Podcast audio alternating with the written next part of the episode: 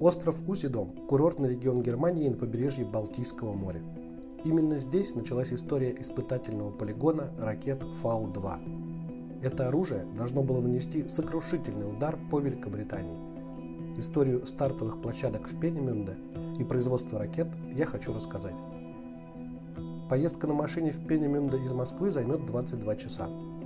Ехать советую сначала до Берлина, а затем по скоростному шоссе на север. Маршрут по побережью существенно дольше. Ракетный центр в Пенемюнде действовал с 1936 по 1945 год. Его задача – сборка ракет и их испытания для ударов по Лондону. На месте полигона сегодня есть музей, расположенный в здании электростанции. Поселок Пенемюнде не обладает развитой инфраструктурой для ночевки, поэтому лучше предусмотреть его однодневное посещение. Самой распространенной моделью была ракета Фау-2. Ее снаряжение требовало наличия жидкого кислорода. В 1942 году в Пенемюнде был построен завод по его производству. Рабский труд заключенных позволял быстро развивать сборку. Ракеты поставлялись на оборудованные места старта во Франции и Голландии. Так сокращалось время подлета к цели в условиях нестабильной техники.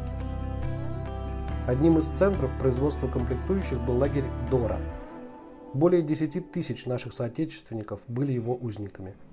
До освобождения лагеря удалось дожить немногим из них. В августе 1943 года англичане провели операцию «Гидра». Ее результатом стало разрушение стартовых площадок в Пенемюнде. Урон был нанесен и производству ракет и их снаряжения. Восстановить силами узников лагеря уже не представлялось возможным.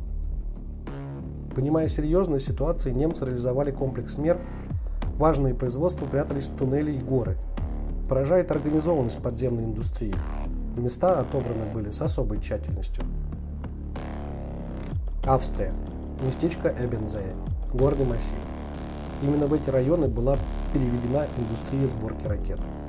В концлагере с одноименным названием было открыто подземное производство. На видео видно современное состояние комплекса в Эбензее.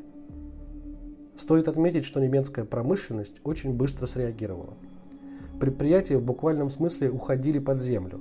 В соответствии с шифрами они получали мужские имена, либо же назывались как представители растительного мира, например, цветы. Для производства комплектующих ракет использовались туннели. Ужасающие условия содержания и тяжелый труд требовали постоянного притока для пополнения количества узников. Погибли тысячи людей, чтобы промышленность не страдала от бомбардировок. Например, в лагере Эбензее военнопленными был проделан спуск 250 метров в скале. Подземное производство имело разветвленную сеть ходов. Для перевозки крупногабаритного груза использовалась малая железная дорога.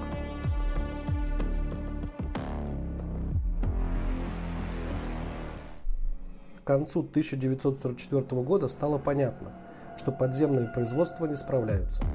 Участилось количество брака, ракеты не долетали до цели, часто взрывались на стартовых площадках. К началу 1945-го большинство стартовых площадок во Франции и Голландии были потеряны.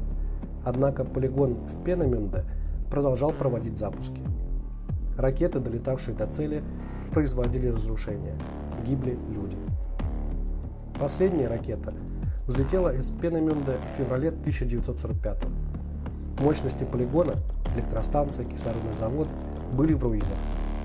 В апреле 1945 года лагерь Дора был освобожден американцами, и поставка комплектующих прекратилась. Интерес дяди Сэма к ракетным разработкам нацистов помог узникам, ведь основной целью американцев были секреты ракетной программы, а не люди.